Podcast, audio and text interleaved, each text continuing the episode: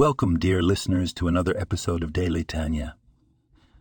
Today, let's reflect on a passage from chapter 26, where the Alter Rebbe discusses the concept of joy in the service of God. The Alter Rebbe teaches us that joy breaks all barriers and it is essential for spiritual service. When we engage in Torah study, prayer, and doing mitzvot, Doing so joyfully adds an immense spiritual energy and vitality to our action. In our everyday life, we often encounter challenges and obstacles that can dampen our spirits. However, the Tanya reminds us that these very challenges are opportunities for us to reveal the hidden light within.